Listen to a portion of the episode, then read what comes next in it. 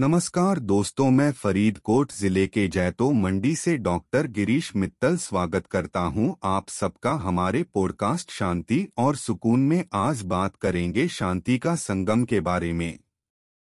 शांति का संगम एक कार्यक्रम है, जो हर साल 30 जनवरी को महात्मा गांधी की पुण्यतिथि पर उनके सम्मान में होता है। यह कार्यक्रम भारत सरकार के संस्कृति मंत्रालय के सहयोग से राजघाट समाधि समिति द्वारा आयोजित किया जाता है।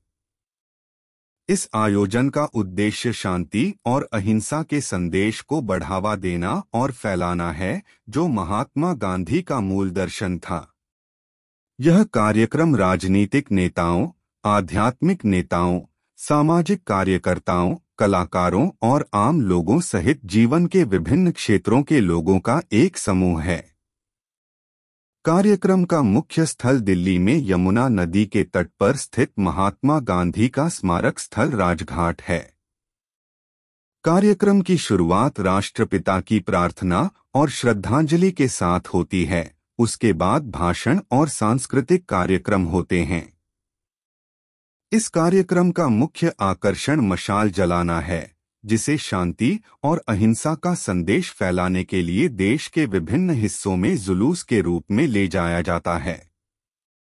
शांति का संगम सिर्फ़ एक दिवसीय कार्यक्रम नहीं है, बल्कि एक आंदोलन है, जिसका उद्देश्य समाज में सकारात्मक बदलाव लाना है। शांति और अहिंसा का संदेश केवल आयोजन तक ही सीमित नहीं है बल्कि पूरे वर्ष फैलाया जाना है। यह आयोजन उन मूल्यों और सिद्धांतों की भी याद दिलाता है, जिनके लिए गांधी जी खड़े थे, जैसे सत्य, सादगी और मानवता की सेवा। गांधी जी का शांति और अहिंसा का संदेश आज भी उतना ही प्रासंगिक है, जितना उनके जीवन काल में था। दुनिया आतंकवाद, युद्ध और संघर्ष सहित कई चुनौतियों का सामना कर रही है।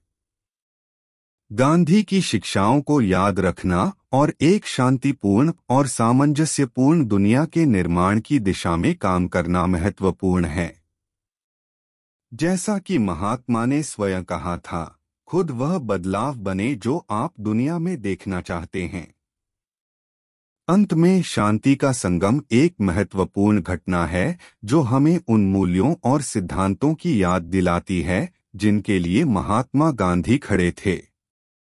यह आयोजन सिर्फ़ एक दिवसीय उत्सव नहीं है, बल्कि एक आंदोलन है, जिसका उद्देश्य समाज में सकारात्मक बदलाव लाना है। गांधी जयंती के अवसर पर, आइए हम एक शांतिपूर्ण और सामंजस्यपूर्ण विश्व के निर्माण की दिशा में काम करने का संकल्प लें। आप सबको मेरा पॉडकास्ट सुनने के लिए धन्यवाद और जय हिंद।